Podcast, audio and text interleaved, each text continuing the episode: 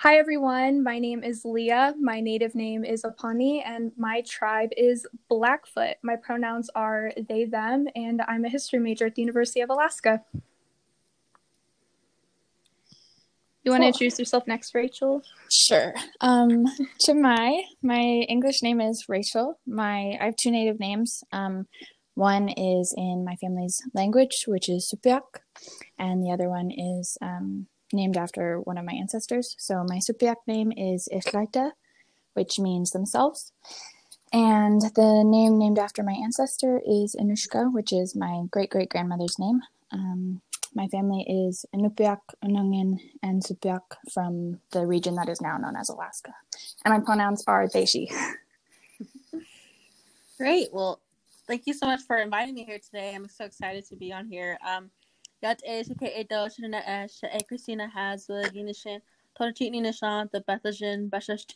Eshatabahan, Tishachek, Aniashanella. Hello, my name is Christina Haswood. I'm Bitterwater, born for the Black Sheep people. My maternal grandparents are the Zuni Edgewater. My paternal grandparents are the Towering House people.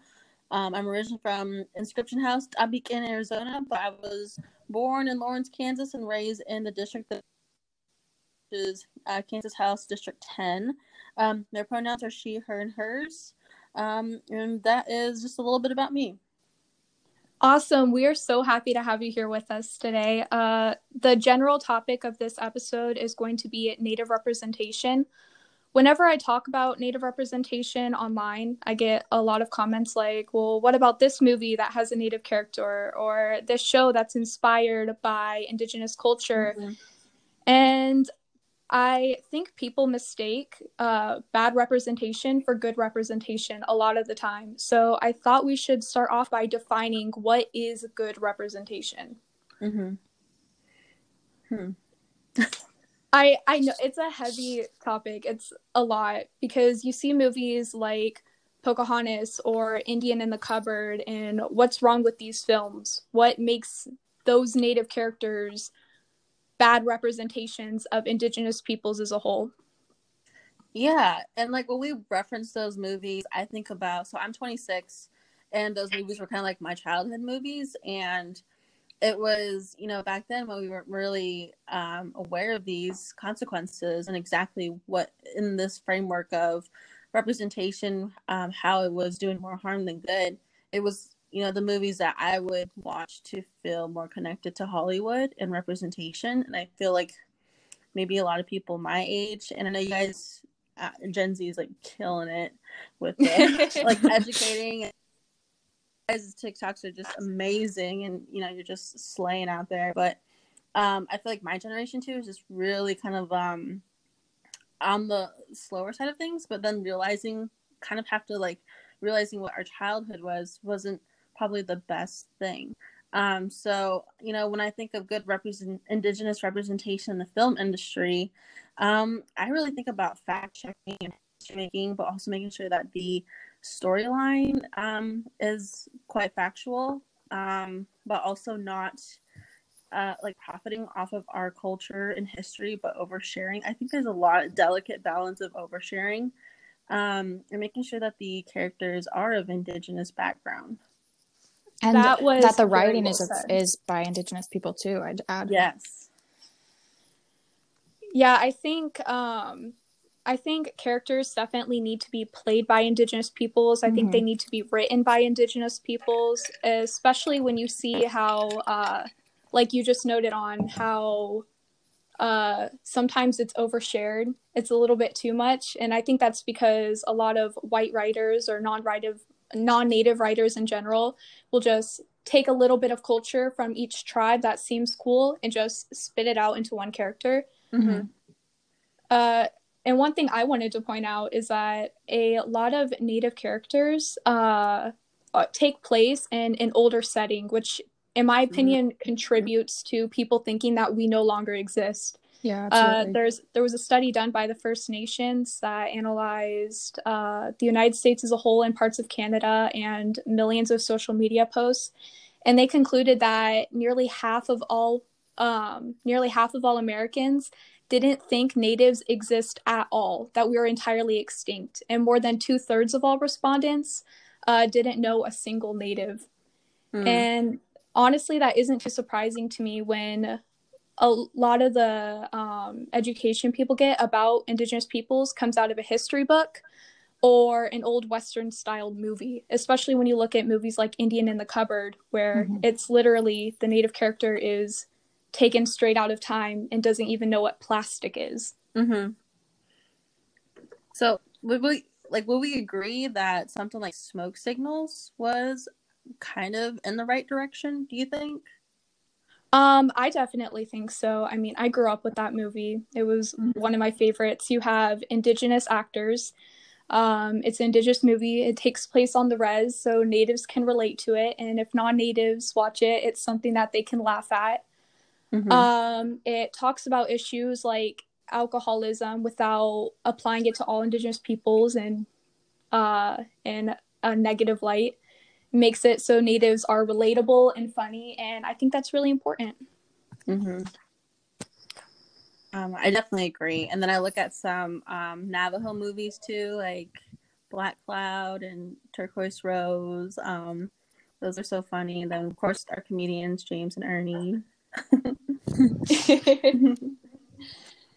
Yeah if i had to come up with a uh, criteria for what good representation is, I would say make it modern. Uh, like you said, don't overshare. Have characters that are played by natives, written by natives, and make it so there aren't a ton of harmful stereotypes in it that mm-hmm. just fulfill what racists already believe. Absolutely. Yeah. yeah, and again, I guess emphasizing on the modern part um i i feel that too even in like my jobs my careers um and higher education um, I just, you know, like people in my job now will come up to me and saying, "Oh, I have ancestry background." It's like not saying, you know, how they participated in the culture in a modern way, or, you know, saying like, you know, sometimes they say, "Oh, my my granddaughter got an Indian scholarship." Just using that term, I feel like yeah. really puts us back. And um, you know, sometimes in my job, I had a um like a lobbyist come into my office and she was working for a tribe and she was like i just wanted to be you know on the right side of things. She goes okay um you know i'm new to representing this tribe and i've heard indian is not in right? I'm like oh yes honey it's not. I think we moved um far away from that term um the new blanket term i feel like I, I, this differs indigenous person to indigenous person but um, I just tell people who are not Indigenous, Native American is kind of the new, you know, safe term. Um, but if you want to get fancy and you know come with us moving forward, we're using Indigenous now. Yeah. Mm-hmm. I think people hear natives call ourselves Indians sometimes and think it's okay, and textbooks say American Indian. Um, uh, mm-hmm. People hear an overwhelming majority of people say American Indian, especially in the past few decades. And I think because of that, they think it's okay for them to say it. But yeah. usually, my rule of thumb when I'm talking to non natives is even if you hear a native call themselves Indian or their peers Indian, use indigenous or native to be safe unless they say otherwise to mm-hmm. call them something different. Yeah. Mm-hmm. I also think that especially moving forward and a lot of native people are there's a lot of dialogue around not wanting to be called Native American because then mm-hmm. it's like like still subscribing to like colonization in a way because it's saying that we're from what is now the US when mm-hmm. we're native before like from before it was ever the United States or before it was considered America mm-hmm. before there was mm-hmm. that terminology present. Yes. Yeah, personally I prefer native indigenous or my tribe. I'm I'm one of those people who's trying to distance myself from the term American. mm-hmm. Yeah. yeah, definitely. But yeah, I agree with everyone. And um I mean that's probably a whole nother like hour discussion. yeah, right? that in itself we could go on forever about. Um so we just covered some uh good movies and um films that represent indigenous peoples positively uh, let's talk about some bad ones and why they're bad. I know we kind of touched on it a little bit with Pocahontas and Indian in the Cupboard, but uh, I always get so many people asking me, wait, what's wrong with Pocahontas? like, I'm like, hmm, well, we could start with them chanting savages uh, for Yeah. scene. Yeah, definitely. I can't. I can't even count how many times I've told people the real story of Pocahontas. hmm I feel like social media is doing a great job at that. I saw a lot of you, uh, other Indigenous TikTokers that out at, at one point last year, uh, really telling that story. Um, yeah, because I grew up in Kansas, off the reservation, urban native, and you know, learning these awakenings of this is not right, and you know, kind of always identifying myself if I'm like a little kid and playing Disney princesses. I always wanted to be Pocahontas, but now it's like you don't um, when you learn the Yeah. real history of it. Um, but I also remember too, like um, I grew up with other some other natives too in in Lawrence, um, and one of my friends, uh, their school choir was you know singing Pocahontas songs, and she had to educate her choir teacher in middle school about that you know Savages song. I don't even remember what it's called, and I thought I thought you know we were only like middle school age. I'm like, why is that such a big deal? Um, so I think it really great to see how we're moving past that. But you know, I think us as Indigenous folks also had to kind of you know teach ourselves too. It's really interesting.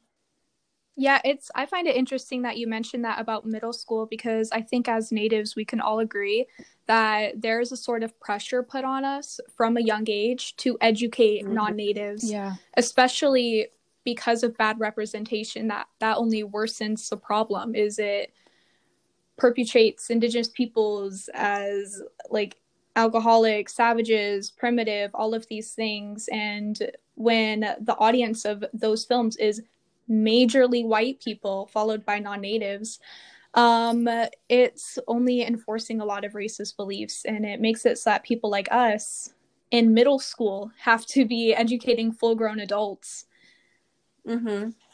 Yeah, absolutely. I um when I was around middle school or maybe very very early high school age, um there was an instance where somebody asked me what my background was, um, and I told them that I was Native, and they responded, "Oh my gosh, you're Native American? I thought that Native Americans were a myth." and they were like a they were probably like 16 and and there was so little representation or so few examples um, of native americans being a real alive thing um, that they didn't even realize that we actually existed at all Oh, absolutely It's so sad. I I, Yeah. I definitely can relate, and um, you know, people are just essays. I was like, I'm doing the extra work for you all on educating the entire classroom, yeah giving them a Native American history lesson. Like, I should Yeah. get compensated for this. And and i'm sure that both of you have been in situations where you've like had to correct history teachers about about things um, that they were teaching in class being either offensive or wrong or very very um, almost like scary about like defeating natives not just about natives being gone but about like being proud of how how we've gotten rid of them Mhm. No, right. I had a history teacher where they talked about when um when we were talking about women's suffrage and general voting rights and I mentioned that indigenous peoples didn't um all have the right to vote until the 60s Mhm. and my AP United States history teacher had no idea. wow he thought that we earned voting rights with the rest of the population when women did and honestly i was pretty startled that even our teachers the people who are supposed to be educators don't even know about indigenous peoples and as someone who is now a history teacher um and i mean as a history major in college even now with my us history classes i'm realizing indigenous history is such a small portion of the course Mhm. every single time Mhm. it's essentially microscopic it'll be a quick lesson on the indian removal act or sometimes the trail of tears and then we'll just skip over to the next thing yeah hmm Definitely feel that. Um, can you think of any more like bad movies? You know, something I was thinking about um, when I was looking at the talking points getting ready is a lot of mm, fantasy films or TV shows with mm. werewolves, like Twilight or Vampire Diaries.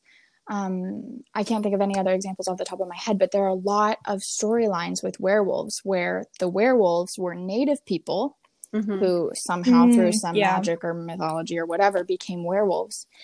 And to me, that just really looks like oh, so native people are people, but you're still viewing them as part animal. They can mm-hmm. walk amongst humans, but they're still part animal. They're still part not, they're not 100% human to you. You know? You know, I'm so glad you mentioned that because even in um, really popular crime show Criminal Minds, mm-hmm. um, there's an episode in it where they go to the reservation and um, like do a case on indigenous peoples who are being murdered and going missing on the reservation and it occurred to me while watching it how insensitive that is and how ignorant the writers have to be to not realize how talking about missing and murdered people mm-hmm. on a reservation can be incredibly harmful when not done with the intent of education. Mm-hmm. And then same with fantasy shows like Supernatural, where they take a bunch of uh, things out of native culture like skinwalkers mm-hmm. yeah and then turn it into some like horrific western uh creature mm-hmm. and and it's always something to be afraid of it's always taking maybe not always but very very frequently taking something from native culture and and turning it into some horror thing that we should yeah. all be scared of and all be like hiding from mm-hmm. Um, I also think of like Ghost Adventures too when they went on the reservation. Mm-hmm. Um, and I was, you know, I, I, was like, does any of this benefit us? You know, mm-hmm. Yeah, it benefits the others more than um, harmful. Um, yeah, I definitely agree. When I think when you have native quote representation that is used to entertain white people, and to benefit non-natives mm-hmm. i think that can be incredibly harmful mm-hmm. this actually reminds me um, back in my dating days in undergrad they would ask me about skinwalkers and i you know i don't know if they're being you know butts about it but they would go like oh can you talk to animals and stuff like it's uh... still this like weird uh. cringy you know um thing and it's like people my age and whatnot so i mean I understand, like you know, people make these entertainment stuff, and like like we reiterate, it's harmful to us, but it's also still painting this weird stereotype for us in the future generations. Absolutely. Um, speaking of your experiences, what do you think about representation in politics? I know that's an awfully general question, but um, it's lacking, um, and we need to do a lot more work. And I think, um, you know, I guess just representation in general. So, you know, in Kansas, politics, um, being a politician here, um, we just got, you know, our third and fourth Native American in the entire Kansas state legislature. I'm not sure if any Native have been in the Senate side. Um, and then you know, we have uh, my colleague, Representative Stephanie Byers, who's also the first um, transgender. Um, so there's still a lot of firsts and seconds and thirds happening. And um, even at the federal level, too, I, I think Congresswoman Haaland and Congresswoman Davids did a great job of representation. Um, and they both helped me throughout my political career. And I remember Congresswoman Haaland telling me, you know, like when I won my primary because I didn't have a general she was like, okay, now you need to go back into your community and get more people registered to vote and, you know, talking to other indigenous folks who are interested in politics. Like, you need to, says, like, lead the ladder down for other people, um, which is something I am really looking forward to, but it's hard with COVID. and in my yeah. district, um, I have Haskell Indian Nations University, which I got my associates there. Um, so, but I'm trying to involve them in the political process, and I did with one of my bills, which was HB 2006, which I was a co sponsor of, changing Columbus Day to Indigenous Peoples Day. Um, and I believe Haskell students really carry this movement here in Lawrence, Kansas, and the city of Lawrence has responded to it um, every year, um, making that um, recognition known that it's Indigenous Peoples Day. Um, so I was so excited to get some Haskell students involved. Um, I asked them if they wanted to write testimony for the hearing, and I taught them, you know, how to write, you know, a testimony and the rule, the strange you know rules and too much barriers and hoops to even submit a testimony but nonetheless i helped them with that and they got to submit that testimony um, and unfortunately just the politics of things here i don't think that's going to go you know any further um, but it's a conversation we're always bringing up bringing up yeah that's amazing by the way thank you for sharing that yeah no i'm excited about it and you know if they were here in person I definitely want to help. Um, you know, we usually have internships at the state house, and I really want to bring build this like pipeline to at least have one Haskell student with me at all times. Um, I found the lack of representation, you know, with pol- politicians, but also those who work in the state house. Um, there is also a lack of diversity in that itself, but also the campaign side of things um, campaign managers, campaign community outreach and organizers, and people who just volunteer the phone bank and get people registered to vote. Um, they're oftentimes not a, a diverse community. Um, and I'm going to say this for both parties and everybody in between. Um, those lack of diversity, uh, di- diversities in those populations. Yeah, absolutely. I've been hearing a lot of um, people in Gen Z talking about their interest in going into politics, mm-hmm. and that has made me really exciting, uh, excited. I look forward to a future where hopefully we have more Indigenous peoples who are representing us, because we don't we don't have many people, mm-hmm. many Indigenous representatives. Mm-hmm. And I definitely look forward to a sort of new age, hopefully within my lifetime. Yeah, you know, with that too, it also brings up the question um, that I get asked here and there: is is Indigenous peoples, you know, to one party side? Um, are both parties or independent or you know, I don't know. What do you guys think about that? Um, you mean like uh, about Indigenous peoples on uh, either the Democrat, Republican side, or both? Yeah, is that what you're asking? Yeah. Um, I think that's a little difficult um thing to answer in my opinion because I want all indigenous peoples to be represented, but also as a leftist, I I don't I don't know if I want that uh I don't know if I necessarily want more Republican natives mm-hmm. in office. Hmm. Yeah, I just thought I'd throw that one out there because I said my answer is usually the same. I'm just like I'm just excited when you know we're registered to vote and you know at the right. I'm at, that, I'm at that spot right now. I don't I don't care if they're Republican or Independent or Democrat. You know, we're just trying to take those steps forward. I mean, I think ultimately, regardless of what party line uh, a native is, natives are still ultimately in their best interest.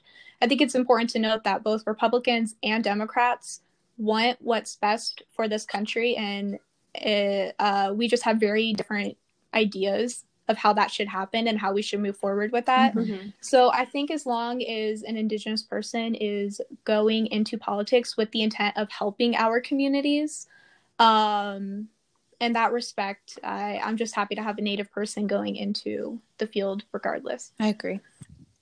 Yep. Um let so oh oh one thing i want to mention is speaking of politics can we talk about how indigenous peoples played such a big role in the 2020 election oh yeah and then on the news we were called something else oh my gosh oh man this this was a weird thing to see play out on social media um just because it was exciting to see you know indigenous peoples really carrying, you know, um, the water in Arizona and mm-hmm. flipping a state. Um, and it, it, was kind of, um, it was cool. Um, and it was really cool to see like photos of them riding horseback and like really overcoming those types of barriers. Um, and then when we saw the national reporting, um, at first I was like, "Is this real?" Like, it's, it's 2021. Like, I, you know, and someone who's from public health and like data, um, you know, always striving for to make sure that we're present in the data, and even like with COVID 19 data, like that's still um upsets me a lot of the times. But when I kind of looked into to see if this was actually real, I was upset. And um, I think a lot of us in the Indigenous community who aren't um, on top of those types of conversations or agree with um, our ideas of of this, they were making T-shirts and yeah. um, making masks about it. I have a hat that says something else. oh, yeah, I did. Uh, I mean, I think it's natural for Indigenous peoples to respond to something like that with comedy. Mm-hmm. I mean, natives, especially res natives, are some of the funniest people I've ever met.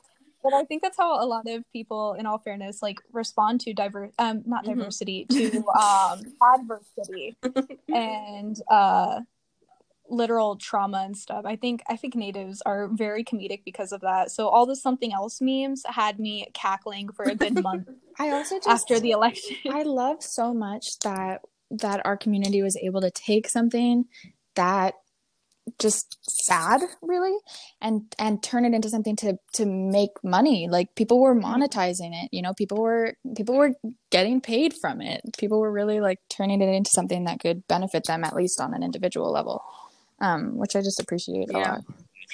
Yeah, but I would have to respectfully disagree with that. Um, that type of direction that went. Um, and you know, speaking personally for myself, I just mm-hmm. thought it was something we shouldn't be proud of, and we should drive towards the change of making sure that we rightfully get our representation on there, especially by like was it CNN that did it on national TV? Yeah, um, yeah yeah and but you know again at the end of the day like you know we people make coin off of it our people did so. Yeah. Right? we're natural entrepreneurs and it's great to see you know at least some good out of this like crappy time and crappy year. Um yeah. I guess we'll take the wins we can. Right? I mean i'm glad that people were talking about it at least. I mean i saw a lot of like viral tiktoks um addressing the something else remark. And i thought that was i thought that was nice in the very least because that mean it it made people think about natives. Uh, non-natives who were looking at those tiktoks it forced them to look at it and be like oh something else. Who's something else? Indigenous peoples.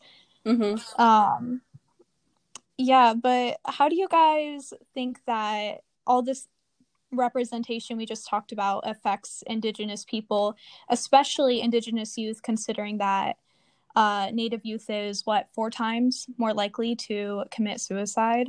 Mm-hmm. Hmm. Um, I know that's a heavy question. yeah.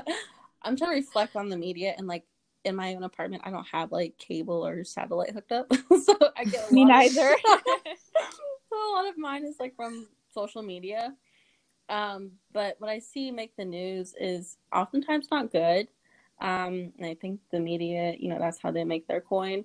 Um, but, you know, I always think of like what happened this summer of criminal justice uh, issues um, and looking at police brutality in mm-hmm. Indigenous peoples. Um, I, I, don't know. I think about that in the media. It's always something traumatizing, and mm-hmm. it kind of makes me concerned of do we know how to? Well, we probably don't um, how to properly have these conversations um, with the youth and really understand what's happening. And I think when, you know, police brutality was kind of um, in the past couple years really prominent in our media. I remember I have a younger brother. We're about two, three years in age difference. And I remember seeing my mom having this conversation with him saying, you know, if you ever get pulled over, you need to cooperate. And it was really heartbreaking just to see yeah. to see that conversation and you know basically saying do what they say because we see what they do to people of color and to indigenous peoples. Um, and you know you're basically not safe out there. So that's something i always think about too. Is always traumatizing. And you know, like you said, that we always, um, I guess, cover everything with humor. Um, so uh, that's what I think. What do you guys think? Um, honestly, I think the same thing. Uh, as someone who's biologically female and female presenting, my dad gave me the talk about uh, Indigenous women uh, experiencing violence from a very, very young age. Uh, I've been carrying pepper spray and a taser since early high school. Uh, like this is it's it's sad that this is something that we have to be told mm-hmm. as literal children as young adults uh it's it's definitely sad and i think when uh like we spoke on earlier about uh, us having to educate um even as children adults mm-hmm. uh, i think that can really take an emotional and physical toll on indigenous youth and indigenous um, peoples in general it was, uh, and I used to dread going to school knowing that I would have to deal with that kind of adversity and with the sort of obligation to educate other peoples. I mean, I was physically assaulted by my classmates in middle school as an indigenous person and then I would go to history class after that and have to Oh my gosh, yeah. listen to how indigenous peoples are primitive Indians, and you know that's mm-hmm. that's exhausting. And when I hear about the the suicide rates that Indigenous youth experience, uh, sadly, I'm not surprised. I'm honestly not. Mm-hmm. Um. Yeah. Wow. I'm so glad you're here today, and you know you've overcome so, a lot of resiliency there. Um, and you know, I also think about the resources to um, and that conversation. And I think of how in my higher ed there was a lot of times where I had a low um, level of of mental health days, and one day I was like, I'm in public health and I preach to people if you're not feeling good, go seek counseling. I was like, let me try that. you know, let me walk the walk and the walk the talk walk the talk that I talk. um, and it was one of the best things ever. But that, having that conversation and telling my folks back home, like, hey, you know, I I'm doing something different. Um, it wasn't really received well. Um, mm-hmm. and you know, they were just kind of like, did did I do something wrong? I'm like, no, no, no, like this is me and I'm trying to do something good for myself. And I think just that conversation too um, isn't there and seeking out counseling? Because I see like other podcasters of people who might not be of color or have a higher social income and they're preaching like go to therapy like it's the best thing ever. like, and I'm like okay let me try that. And it was great but let me try. Yeah I want to try it. What has yeah um... I mean I'm oh sorry go ahead. No you go ahead. Um I was gonna say what has your experience as an indigenous person looking for therapy been like? Um, for me, I I've had some some very bad experiences with therapists who have not been native, who have said not the most delicate things. Um, but it's also really difficult to find either therapists who are native people or therapists who are aware of native issues. How has that been for you? Mm-hmm.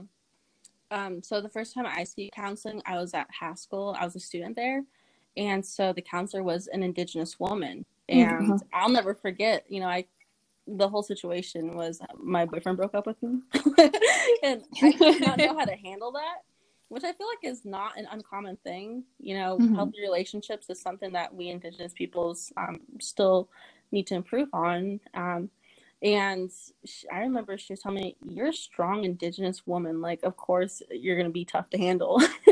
She's like i see you out there you're in student government and you ran for Miss Haskell, you're a very ambitious woman. So, you know, this is probably going to come up a lot in your relationship life. Um, but, you know, just know that you're valuable and strong. And then the second time um, where I seeked help in my mental health was in grad school.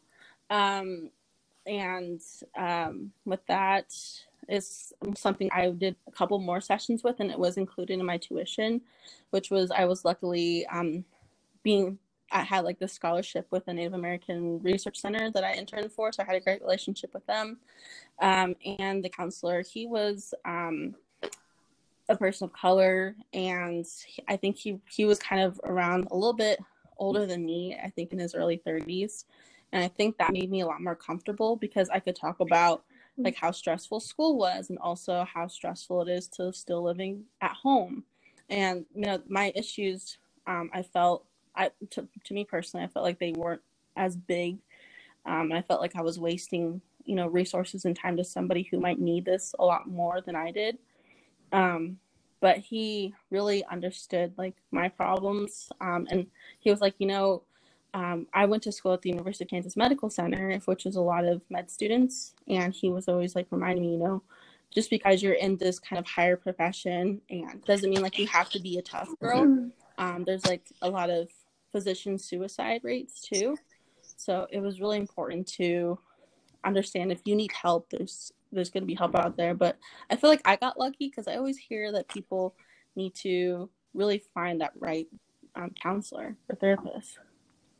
Yeah, the first time I sought out therapy, I uh, there definitely were no indigenous uh, professionals, but so the first thing I went to was I found a um, a black female therapist because I wanted someone who was more acquainted with the topic of intergenerational trauma and what it means to exist as a BIPOC person in the United States. And honestly, that was really helpful for me. I was way more comfortable with talking about Native issues. And uh, I felt like my uh, generational trauma was better understood by a BIPOC person. Mm-hmm. Um, I know Rachel, you said that you had some problems with. Oh my therapy. gosh! Do you want to talk about that? I had um, so I had a I had a therapist for several years that that I really liked, but um, eventually stopped seeing her, and and I'm and I am in a transitional period between therapists, and so I set up a couple sessions with somebody. This was right before, prior to COVID um, with somebody that was just nearby who seemed fine enough. and um, two big things happened. One of which was I tried to have a conversation with her about how friendships or relationships I had with white people they were they were basically they were doing things that were microaggressions and um, at the time I didn't have the language to explain that um, or understand it for myself. And she told me just to not care about it. hmm. um, and then easier said than done, right? Yeah, right. and then um, at some point, I t- was talking to her about my family, and I was talking about how my family is native from Alaska, and talking about what that was like for me living um, in California now. And she goes, oh my God, you're going to hate me for saying this. But I used to be Native American in a past life. Oh God! yeah. It was the so fact that they bad. acknowledge you would hate them for right? that. Like if you're saying it, you I would hate you for saying it. Don't you think that means you shouldn't be saying it? Oh my Isn't that God, enough of a signal to you? Yeah. So uh, oh my god! I didn't go back again. So gross. Oh jeez. No. But Did I think that's also no. I just I just didn't talk to her again. But I think that's also part of like that ties into the whole thing about the media, about it being past tense in the media, and about us being like mystical, mythological beings instead of being real people that are alive today and in front of you and the same as you. You know. Mhm. Absolutely. Yep. Or the, I I can't count how many times I've had people ask me what my spirit animal was. Oh, Yeah. Or tell me what their spirit animal was, Or and it was never casual either. It was always prompted by the fact that I was native. Yeah. or or say, "Oh, you're native. Do you know how much native blood you have?" oh my god! Bro. When people ask your blood quantum so the gross. first time they meet you, oh my god! I was um at a dinner the other day and they were talking about the 23andMe's and they're like I'm this Oh, God. percent from this country, this percent and I'm like it's so weird to see people like you know we don't like the blood quantum system, and then there's like this company that like is making other people like their percentage. of Yeah. Where they're from. I don't know. I was thinking about that, and I was like, this is weird. Yeah, it makes me it makes me I- uncomfortable. It's really strange. Same. I I don't know why non-natives are so invested in knowing the blood quantum of indigenous peoples, but my best guess is that they're used to what remarks like, "Oh, my great grandmother is Cherokee." Mhm. So to them, blood quantum Mhm. like validates you or invalidates you Yeah, I don't know. as a person, I guess. I don't know where this like like this. I don't know verification from them. It's because a lot of times they don't understand the history of blood quantum and why do we have it and why it's a bad thing. Mhm. And like I tell other people like the breakdown of like Navajo Nation's one fourth minimum and like you know other tribes may have a higher or lower minimum. Um, but it's all news to them. Yeah. I mean, especially when you think about how when blood quantum started, we obviously didn't have the same uh, uh, paper documentation that we have today, and we weren't able to take blood tests and have them studied for something like Mhm. that. So it was based purely on looks, and you have Afro Indigenous people who have been historically Yeah. invalidated in Mhm. regards to their indigeneity and just indigenous peoples as a whole. Honestly, I I am almost totally for the abolishment of blood quantum. Mhm. Yeah. Do I have this correct? But I've heard somewhere somebody say like tribes do have that power to like lower at least the blood quantum, but they're just not. uh you know, I've heard that too, but I am not entirely sure. I know that um I know that tribal governments do have more control over tribal registration than people give them credit for. Like personally because of tribal drama, my dad had his um registration revoked. Mm-hmm. uh so i i think about that often i'm like if my dad is a fully native person could have been unenrolled um by the discretion of uh the tribal government then could the opposite happen could someone with lesser of a blood quantum than the requirement be registered by the discretion of a council so honestly i, I i'm not sure Yeah. That also reminds me of like how maybe an indigenous person creates a, a horrendous crime and they get theirs membership revoked. I think that's an Mhm. interesting conversation. Definitely. I've always wanted to look more into it, but there's not really any resources on learning about that kind of stuff. So, um, uh, oh, another thing I w- um I wanted to talk about is how does all of this representation we've talked about, like we kind of touched on earlier, affect racism, microaggressions, generally how Indigenous peoples are perceived? I know that we noted that um, a lot of people don't think natives exist. Uh, what's some, what's some, what's some other stuff? Hmm. Let's see. um, let me think. I mean, just about every stereotype for about indigenous peoples, in my opinion, has come from the media or from our very, very, very flawed education system. Mhm. Um, I, mean, yeah. sometimes I, oh, I, I'm sorry to interrupt, but my mind goes to the Constitution or the Bill of Rights that says savages Oh yeah. Yes. Yeah. Literally like written into our government. Uh, whenever people challenge systemic racism against indigenous peoples, I'm always like, you know, it's literally written into our government. Yeah. that indigenous peoples are savages. I mean, a lot of uh, a lot of the way indigenous peoples are treated both socially and on a federal and state level is based on the premise that we are prim- that we are primitive, that we are lesser than, that we are incapable of achieving the same things that white people allegedly have. Uh, it's it's honestly startling. I'm not gonna lie. I think about every I think pretty much every single instance of racism, discrimination, uh, microaggressions I've experienced has ultimately rooted is is ultimately rooted in how indigenous peoples are portrayed by non-natives. Yeah.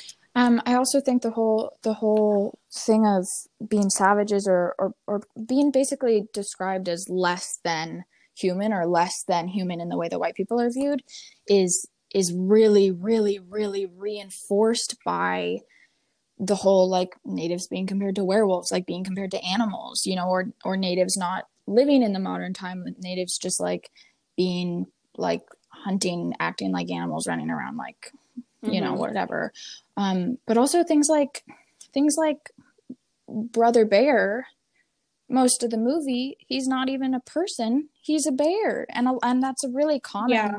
trope that bipoc are portrayed as animals instead of fully being human throughout mm-hmm. their storylines 100 and i think it just like reinforces the idea that bipoc people are not as human as white people.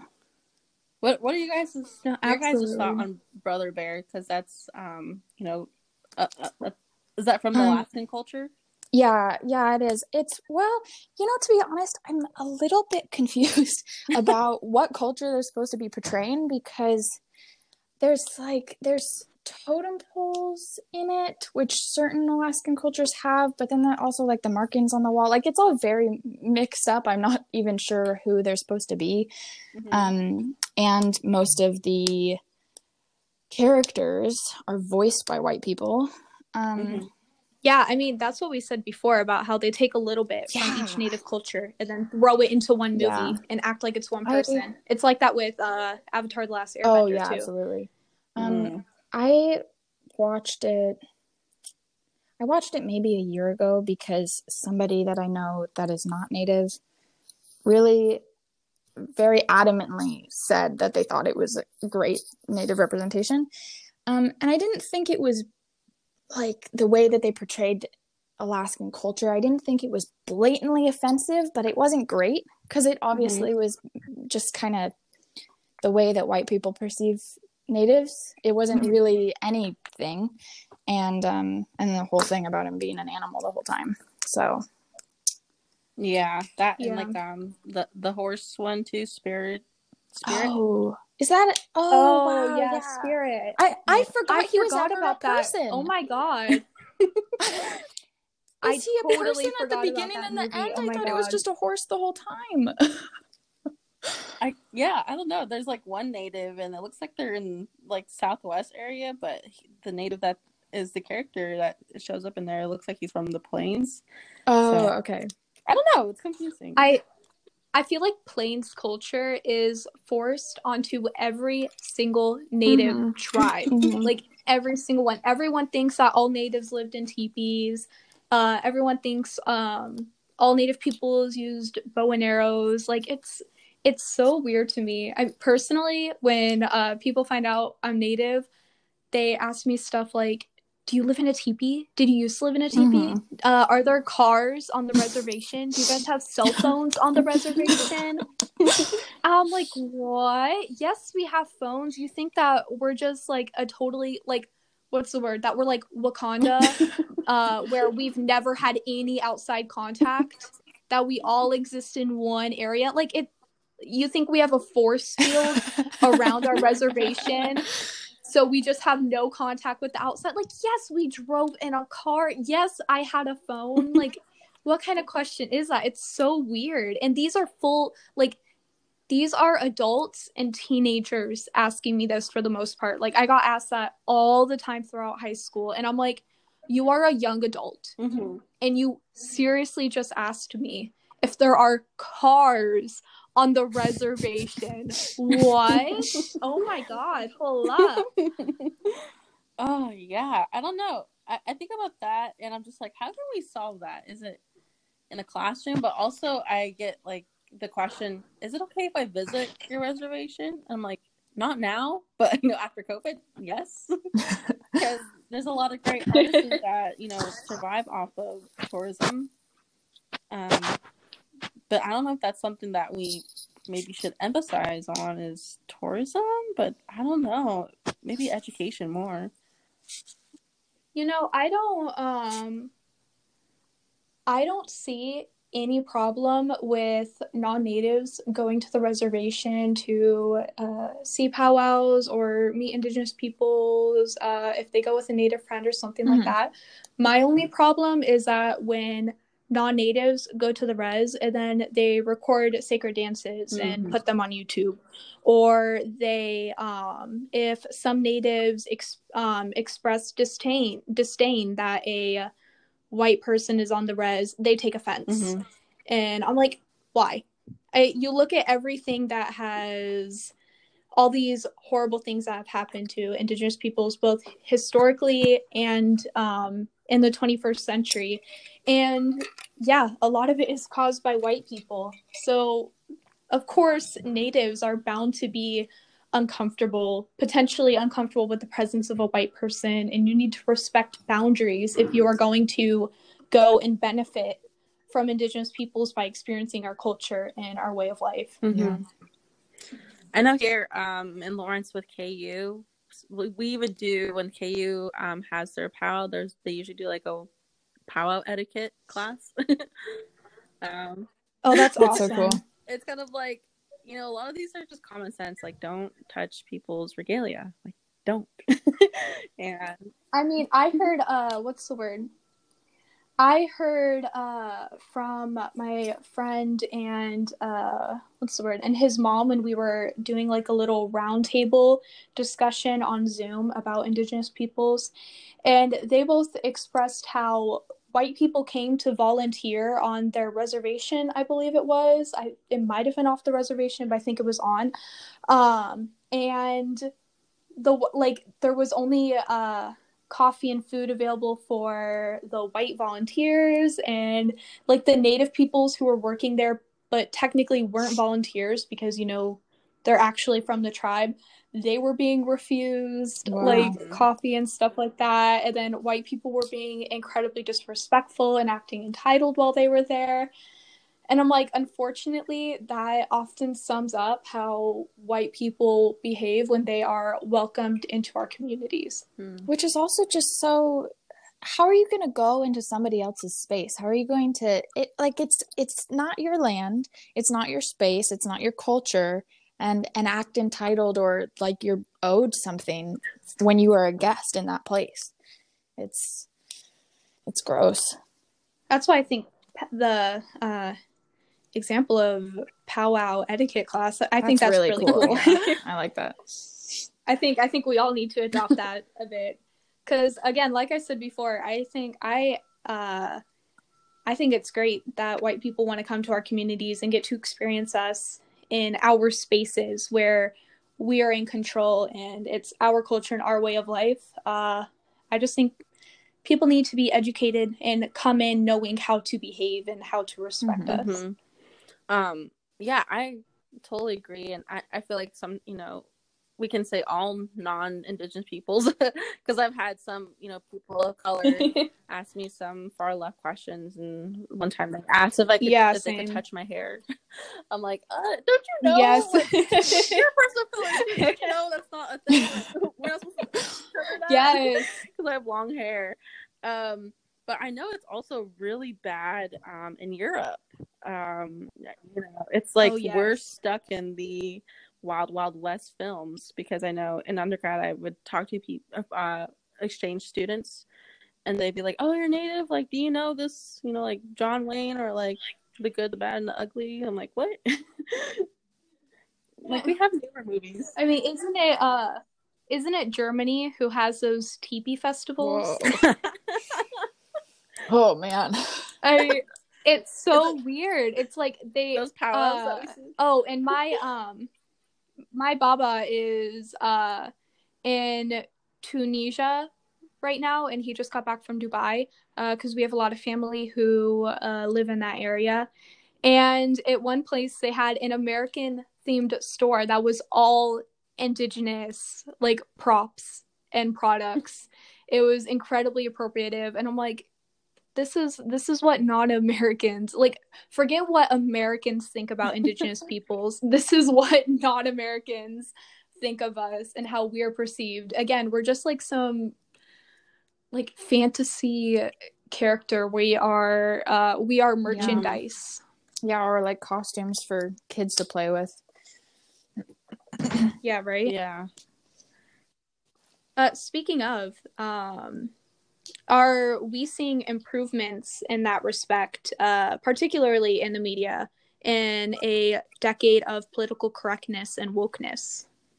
Mm, I mean, obviously, Indigenous peoples are uh, more active on social media now, particularly this new generation and on uh, native TikTok.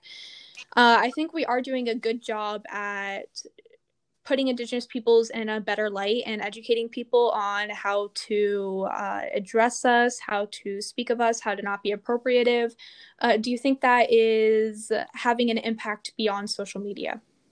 I feel like there is improvement. Um, and I think we'll continue to see improvement while we see a lot of us coming out of college into these spaces. Mm-hmm. Um, Mhm. and unfortunately, you know, there's not a lot of opportunity back on like on Navajo Nation. You know, I can't. That wasn't really much of an option for me after grad school. Um, but you know, hopefully in the future that could be, and you know, we all go into our own respective fields um, and be that presence um, at these decision making ta- uh, tables. Um, but you know, I still, you know, like the something else thing, and um, you know, them just saying Columbus Day, and um, I don't know, just you know, I feel like there's a lot more improvement that needs to happen. Yeah, I agree. Mm-hmm. Absolutely. We definitely still have a long ways to go. I also sure. think we need to support um like our indigenous journalisms and media. And I found this um I don't know why I feel, you know, slow thinking about it, but um when there's an indigenous topic or issue, um and I saw this on Twitter and I think it was um Gabriella uh that just won for recorder in Pima County, Arizona. And she made a point to share like Indian Country Today because it was made from an indigenous journalist um, instead of like the national media um, to really you know boost boost that you know more authentic news media source. Mm-hmm. Uh, yeah, that's a really good point. I think we do need to uh, definitely support and uplift Indigenous voices in all regard, in regards, and in all careers, especially in uh, the production of media Mhm. and journalism. Um, how have you guys felt since the news about Trickster came out? Seeing seeing an an indigenous run production, and then um, finding out that the was it the director of the production um, was not actually a native person. I don't think I Yeah, even I- heard about I'm- that. Googling it right now. Oh, okay. Yeah, me too. um, yeah, well, it's uh, I think it was based in. I think the show is Canadian. I'm pretty sure. Um, here, let me. Are we all just googling it? Yes. yeah, are we all googling it Um, right now? I think it's that yeah, I see the director- description here. of the show had claimed native identity um, or ancestry, and was Of course, it's by. CW. um, and a lot of indigenous people were really really excited because I I haven't actually watched it, but um but from what I understand, the a significant portion of the cast is indigenous people, and it appeared that it was being produced and written by indigenous people, but um uh the woman who was really one of the lead people behind the scenes um was lying about being native when actually it was a white woman. Oh, that's Yeah. frustrating. It's like we uh it's like we get the prospect of appropriate indigenous representation and then it's just ripped out from Yeah, right under our feet. seriously. Yeah. So this looks like it's like a, a um a hor- horror genre fantasy Yeah. mystery. so it's going against the whole like Fantasy mystery. still adding to like the werewolves and the ghosts. Oh yeah, I didn't even think about that. Yeah, It's- that's a really good point. And that also reminds me, um, like the New Mutants. Um, I know sh uh, there was an Indigenous actor uh, Blu. Um, forgetting her last name. Um, but that also, you know, that's a big, um, I believe Marvel. mm-hmm. um, and but it also was kind of like the whole fantasy thing of you know she turned into uh, or she had special powers um, mm. and her you know uh, love interest turned into an animal oh i know what you're talking mm-hmm. about yeah yeah uh i you know i hadn't even thought about the portrayal of indigenous peoples um as animals and our close proximity to animals. So I'm really glad you both brought that up because that is honestly something I haven't even thought about. And now it's going to be all I think about whenever I, I see something like um, that. Also, just going off of the New Mutants thing, uh, and the and the whole fantasy genre it's so frustrating that that native people have to be magic to even be to even be there you know? Like we have to be magical or have powers or be mutants or be werewolves in order for people to want to hear stories that we're included in you know? It can't just be a person. It always has to be a fantasy character that's magic and can provide something for the white characters that are there. No that is so true. Whenever indigenous peoples are portrayed in anything that is even semi fantasy related we are always these people with like yeah. powers and always people with powers it's especially based on yeah, indigenous yeah, lore oh my gosh and also so things like um the new wonder woman movie um Oh, I was... didn't even finish it. I got like 45 minutes through and hated so it so much that I clicked It off. was so bad. Um the the there was I can't even remember what it was. It was some kind of artifact. It was like a rock or something but the whole lore was that it was this oh, rock yeah. and it like belonged it was it was the reason the mayan civilization ended and and it's always like so mm-hmm. i feel mm-hmm. like so so much of i feel like native people are so frequently used as a way to explain away why some mystical thing is the way it is. Like oh these indigenous peoples they made some spell or some shaman made some spell and now there's vampires or, okay, or something. exactly. Or how like with the um what's the word? Or with how a lot of south american um south southern native american cultures mm-hmm. in south america um every amazing thing they accomplished white people oh my say gosh. aliens. Yeah. yeah. what? like they call us primitive.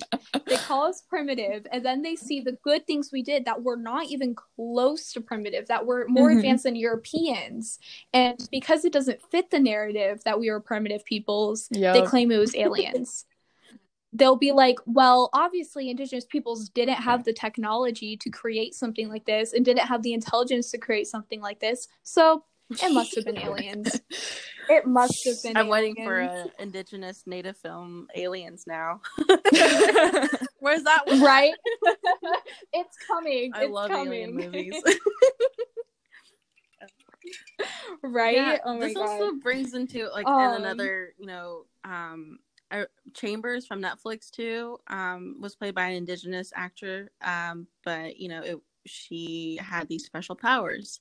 Um, but that also, you know, to help this conversation, like what would be a good um good representation like what would we say that this is okay or this is progress um, or do we just kind of anticipate the next trend would be native americans in sports films or native americans and i don't know mm-hmm. war another wind talkers film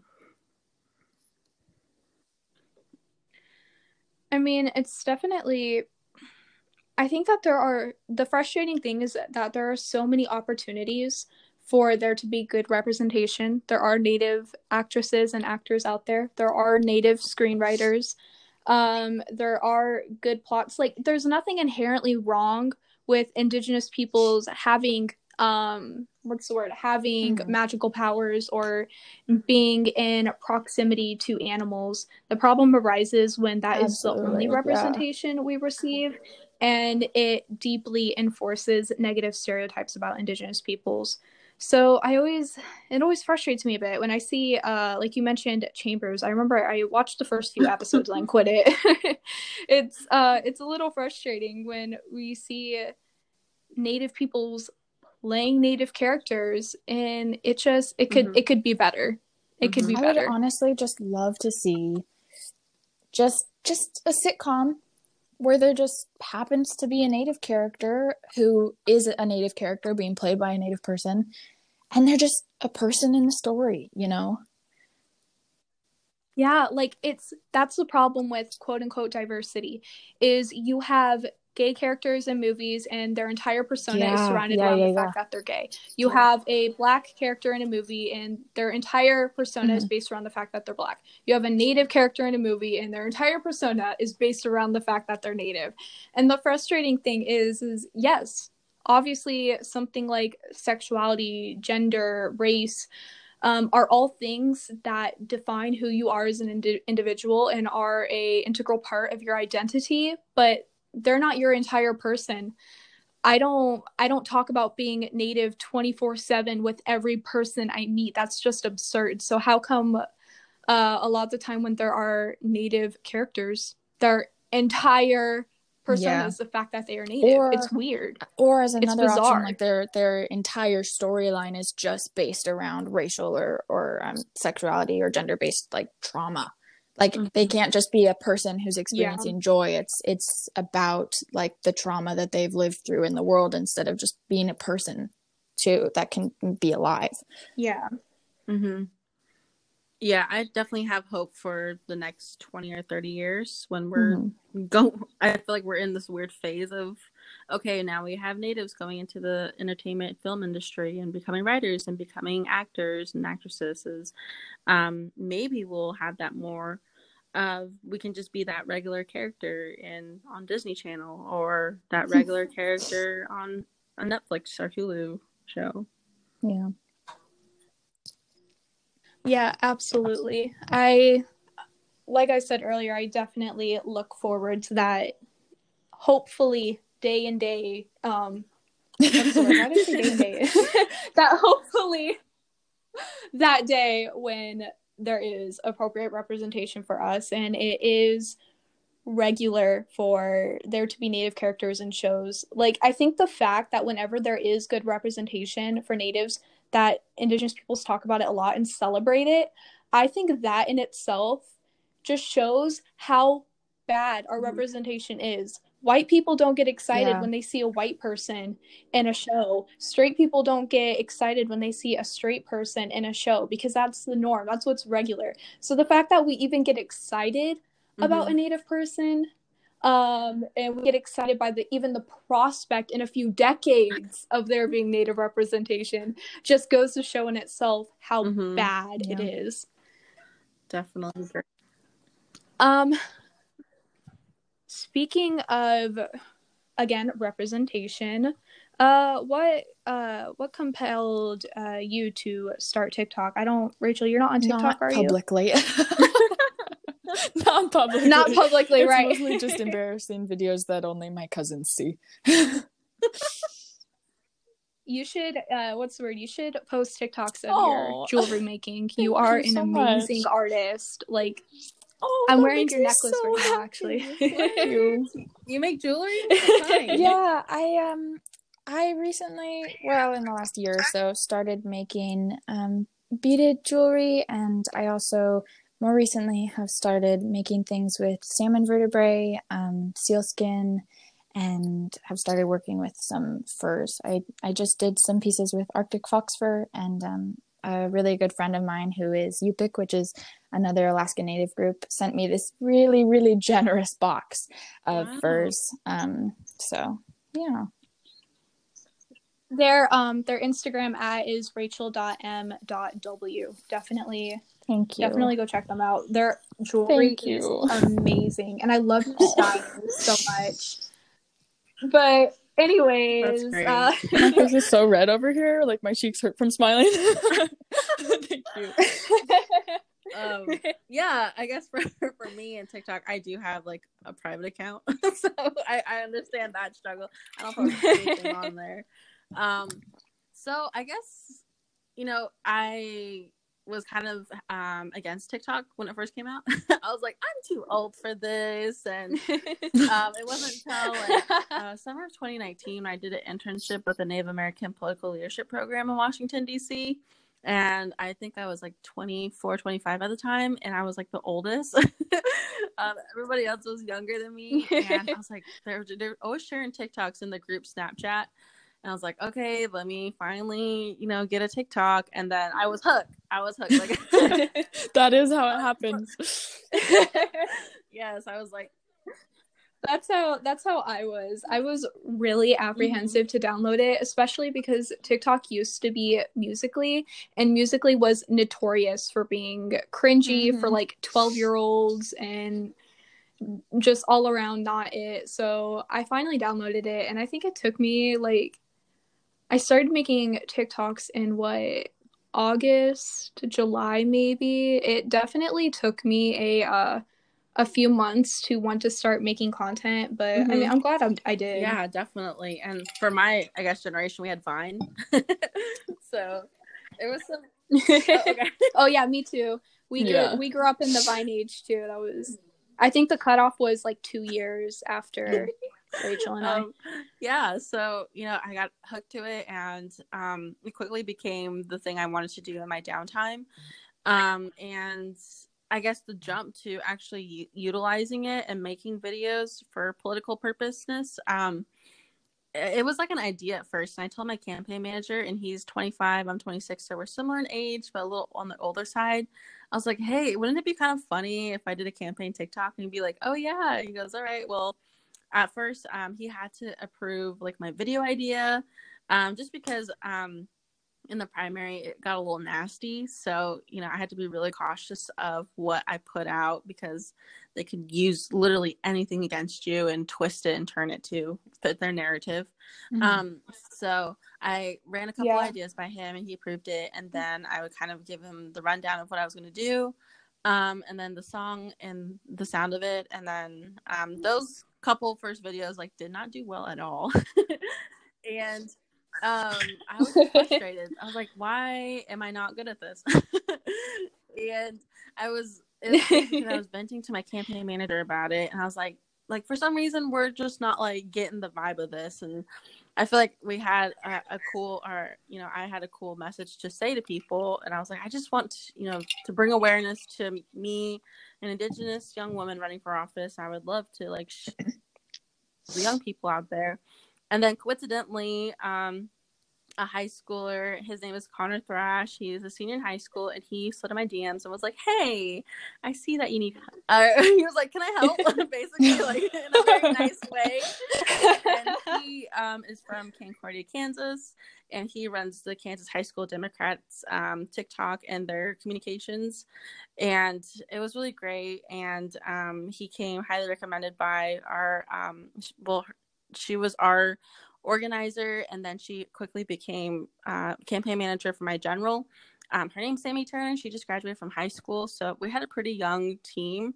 Um, everybody on my team was under the age of 30, and so he Connor um, did the homework and the research of what would be appropriate and trending, and this was kind of um, like a delicate balance because a lot of things on TikTok um, that go viral are a little more um, risque um, right. with the with the outfits and like the the sounds that are used and um, understatement of the century.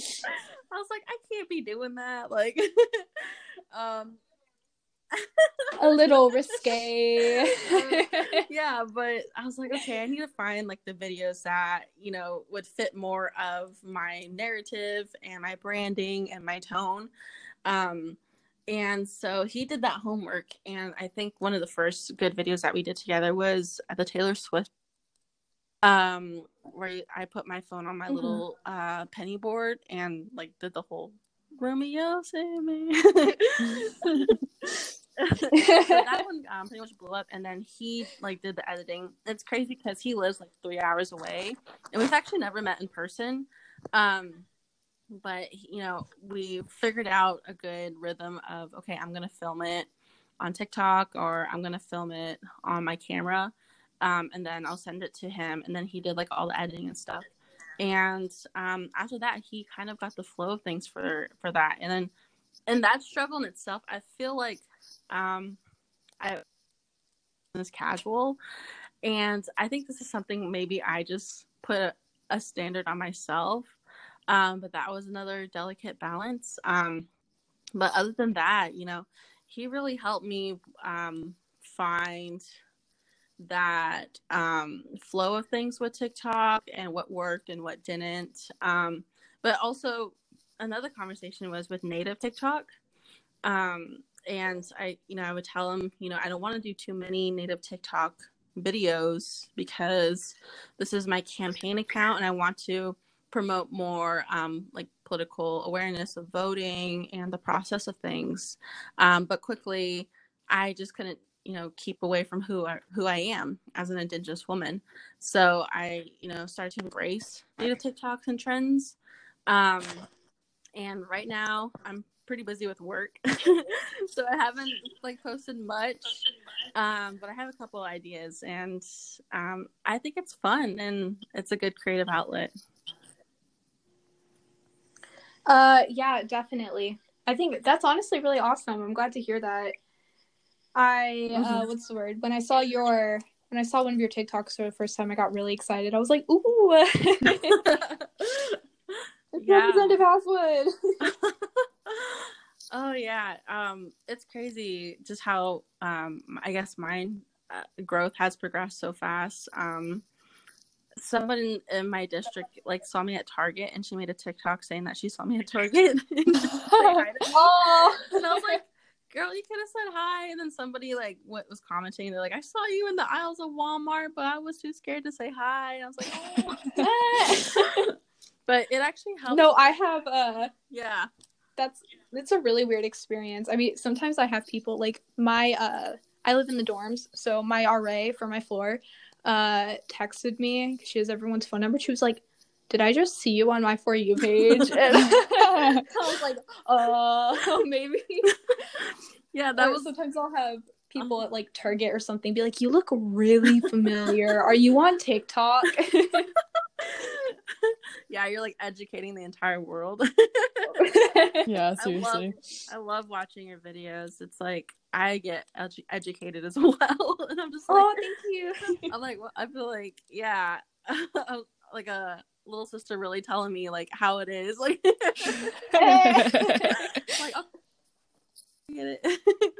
I got um, I got really excited on TikTok by the amount of people who were willing to be educated and who were excited to see an indigenous person on their uh, for you page. Honestly, I think TikTok was the first time where I had people um, where I felt like this is gonna sound bad, but I think it was one of the first times where I felt proud to be native mm-hmm. uh, because of the genuine interest non-natives had and their willingness to learn and be educated so that they could understand and help indigenous peoples i i felt i, I felt really proud in that moment when i was first starting tiktok mm-hmm.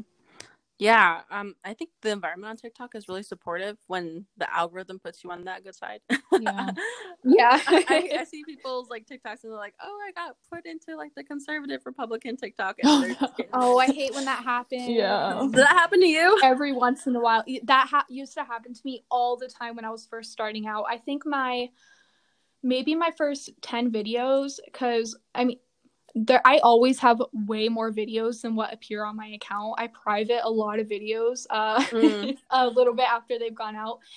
And the amount of racism I would receive was astronomical. It was really exhausting. There was a lot of times where I didn't even want to open the app because my entire comment section would be savage uh, you're next uh, i'm gonna I'm, I'm gonna end the native race with you uh, uh, like uh, I got DMs with death threats, with trigger warning about sexual assault for anyone listening. Um, I would get threats in my DMs of people threatening to find me and rape me and like it it's absolutely a horrific thing to experience on social media but I had a lot of native TikTokers reach out to me and teach me like methods to deal with that including uh uh what's the word banning certain words in my comment section because you can do that in your TikTok settings mm. uh and it's definitely deterred those people a lot. I get far less comments like that with all of the uh,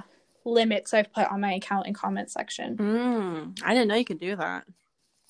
Yeah, and it doesn't tell them either that their comment won't be posted. Mm-hmm. So if someone, unless they go back to it and see it's no longer there, so they could comment like, I have the word savage and redskin banned for my comment section. So someone could call me a redskin and the comment will go through but TikTok will automatically delete it mm-hmm. once it's registered. Mm-hmm. So it doesn't alert them that their comment has been deleted. It doesn't tell them while they're trying to post it. So that helps because when people figure out that their comments are being censored, what they'll do is they'll do uh savage but instead of the letter a they'll do an at sign so oh. that the oh. comment still posts so it's good that tiktok doesn't tell them mm-hmm. yeah yeah definitely oh my gosh yeah that's I I'm lucky. I feel like that I haven't gotten thrown to that deep end. Um, but yeah, I mean, I just really look up to you and your strength on that. Well, thank you. seriously. yeah, most of my most of my comments are overwhelmingly positive now that I've put all of those uh, restrictions on there. And if I do see uh, racist comments, I either delete them or I make fun of them. there's there's no in between. I don't even seriously argue with people anymore because I found out that a lot of racists love to argue. They love to debate you. Mm-hmm. That's how they uh, that's how they feel empowered. Uh, so now I just troll them, and it makes them so upset, and then finally they just leave me alone. I love that. also, they're not they're not gonna be willing to learn anything anyway, so you might as well just like they're not give them some. They're not. It's not worth it. Yeah. That's why I tell people when they respond to racist in my comment section, I'm like, nope. All you're doing is blowing up my mentions in my activities and, uh, in my notification center, and they're never going to listen to you. So I'm like, it's not worth your time. Yeah. Definitely. Yep. Um, is does anyone else have anything else to say? Um, I just wanted to add on that there's you know good good representation in media and entertainment. I think of like Larissa Fasthorse, um, the producer, um, mm-hmm. who uh, has these plays and is a screenwriter and like a nationally awarded with a grant screenwriter. um, and I was thinking about this too when I got the questions of like, I wish there was more of an encouragement for Indigenous peoples to be actors and actresses and to go into this entertainment industry. Um, and I say this like when I look at internships, it's all for like engineering and like STEM focused. Um, there's a few maybe for like Navajo weaving. Um, but I feel like this part of indigenous peoples to excel is not being nurtured and watered as much as it should be and mm-hmm. i feel like we'll probably it's probably still a, a conversation that's a little hard like i feel like if i told my parents i wanted to be an actress like they would just tease the heck out of me until i would not want to do it and that's just how native families are um and you know i just wanted to give um Larissa Fasthorse her credit in that respects. Um, and then unfortunately, I, I want to get educate. I, I do want to get educated on more of Indigenous peoples who are in this field, um, and you know, do my due diligence at a smaller scale on TikTok and social media. mm-hmm. Yeah, definitely. Uh, I, I think I realized from TikTok that I do really love educating people and because I mean, let's be honest, a lot of people don't uh, it's not like natives make up the majority of TikTok. I wouldn't even say the majority of TikTokers follow an indigenous person and actively keep up with their account. So I feel really honored and privileged to be able to educate people who are like wanting to come to a space where they can be told they're wrong and be okay with it. but um I, I think I realized from TikTok that I really love educating. So I think I want to go into um, what's the word? I uh, as a history major, I'm definitely interested in teaching history as an Indigenous person, either at a high school or college level. Either that or politics. oh yes, please, please run for office. please, please, please do. Uh, yeah, but I think I uh, I feel uh, very blessed to have any number of following on TikTok. It definitely gives me the opportunity to connect with people I otherwise wouldn't have connected with, uh, like you, Representative Haswood, and um, and even non-natives, and get to teach people and get to learn at the same time. It's, I I think the platform, although it does a lot of uh, bad, I think it does a lot of good too. Mm-hmm. Definitely agree. Um, yeah, definitely, totally agree. I also just think that that one really really good thing that's come from TikTok is that people like the both of you are are on it and and it's given an opportunity for a lot of people who didn't learn this kind of stuff weren't thinking about native issues because they it, and not even only native issues like bipoc issues in general um, the th- history that wasn't taught in schools, perspectives that weren't acknowledged in schools and aren't being acknowledged maybe via via film or television. Um, there there are a lot of voices that are that are otherwise not amplified that are being heard via TikTok, and I think that's a big deal. And also, as somebody who does not do the videos but does the watching of the videos um, i i feel i feel like i've learned more on tiktok in the last year than i did from history in high school mm-hmm. oh same same i feel like uh uh, I feel like the education system has done a great disservice, yeah. both to non-natives and natives. Yeah, absolutely. I also just think like I I truly do not remember learning anything about Native people in in history class in high school, and I hardly remember touching on slavery or segregation or the civil rights movement whatsoever. Like I mostly remember yeah. learning about um, what's it called? Um, you know when they oh prohibition. I mostly remember learning about prohibition. oh, same. hmm. Yeah. Uh yeah, it's it's definitely disappointing, especially because indigenous peoples do have such a rich history and um, even pre-colonial like a lot of pre-colonial history is not taught at all mm-hmm. um, which is appalling to me because indigenous peoples have done so much even for the very foundation of our country mm-hmm. um, i think i think it definitely needs to be taught by indigenous peoples. Yeah. By yes. indigenous peoples yes. That's that's another reason why i think i might want to be a uh, educator is because from experience i know that i could very well be the only indigenous educator that people have exper- um, have learned from in their literal lifetimes. Mm-hmm. i mean how many um, indigenous teachers have you guys had? Personally i've had none. Yeah i can't think of one Yeah. I mean, I might have had one whose great great grandmother was a Cherokee oh, princess. Uh, either than that, not sure. not sure I've had one. uh, yeah, I think mine was probably when I went to Haskell Indian Nations University, which is a tribal college university. Um, and even that, you know, getting more Indigenous professors to come back to the academic setting is still a struggle. So um, I really like the sound that you want to go and educate people and i think about that sometimes too. Well you know when i'm old like in my 60s or 70s i definitely want to be like a professor um, or just maybe teach high school i don't know but um, i feel like the sense of responsibility too to um, go back to the community and educate. Oh that's such a good that's yeah, such a good definitely. sentence the sense of responsibility to go back to the community and educate yeah. I mean, especially because uh, what's the word? what was I gonna say? I was going to say something. Give me a second.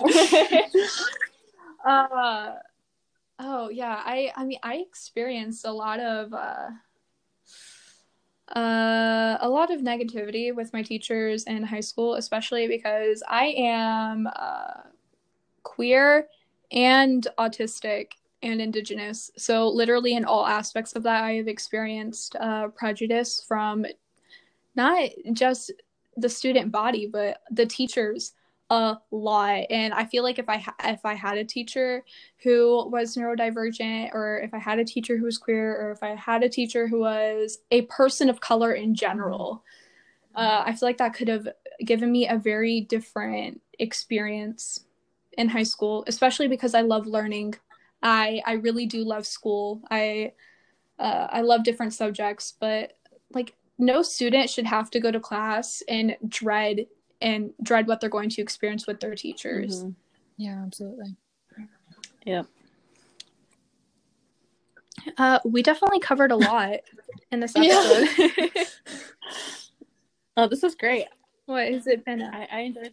Hour and a half. Yeah, I've enjoyed this conversation. It's like a good conversation I have with my friends too. Like, it's even a lot more fun with like a glass of wine or something.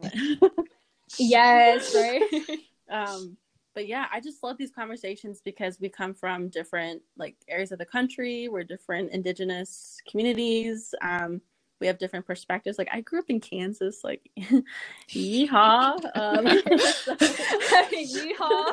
So like what I've learned is different. Um, but I feel like, you know, a lot of times we need to come together and kind of regroup and find, okay, you know, with like messaging too and being on the same page of things um because i feel like a lot of you know things that we talked about um indigenous peoples you know we can point the finger at ourselves um for for mm-hmm. you know playing along in this fantasy of of the stereotypes um but it comes you know we look into the root problems of it and it's like we sell dream catchers and bow and arrows um make a living. Mm-hmm. um so definitely yeah. creating change in this systemic of oppression um you know is is really what i think about too. And i'm just like okay how can we create solutions? We see all the problems but how do we create the solutions? And i feel like we just all need to come together at like a conference or uh, yeah right? just get on the same page of things I, I definitely think there's a lot we can um, do in our own communities to start. Obviously, as Indigenous peoples, we can't do all of the work, uh, but I I definitely think we need to start with ourselves and also uh, demand change and demand respect instead of fulfilling the white man's idea of what Indigenous peoples are. Um, but yeah, it was really great to connect with you guys. We have a what's where Alaska, Kansas, and uh, originally Montana. So we have some pretty pretty good indigenous diversity yeah. right here. Uh, one thing I love is that indigenous peoples from different tribes and different areas can all connect and be able to talk about something like representation and share our opinions and connect even though we do come from different backgrounds. So thank you guys for facilitating that. Thank you so much for having us. yeah, thank you for having me and inviting me. Um, you guys keep killing it. I saw Rachel's Instagram. Um, you're amazing. Oh, thank you. Oh my so I think we're, we're all doing good right now. So I you should. Uh, if you send me a DM and send me a shipping address, maybe I'll make you some jewelry and send it your way. I'll pay you. Don't worry. no, no, no. um, but yeah, I mean, I would love to have this conversation again and see where we're at. But yes, thank you so much. I appreciate it. I love this. It was such a pleasure to meet you. Yeah, awesome. thank you guys so much for coming. I was really, really excited for this, and I'm glad it turned out so well. So.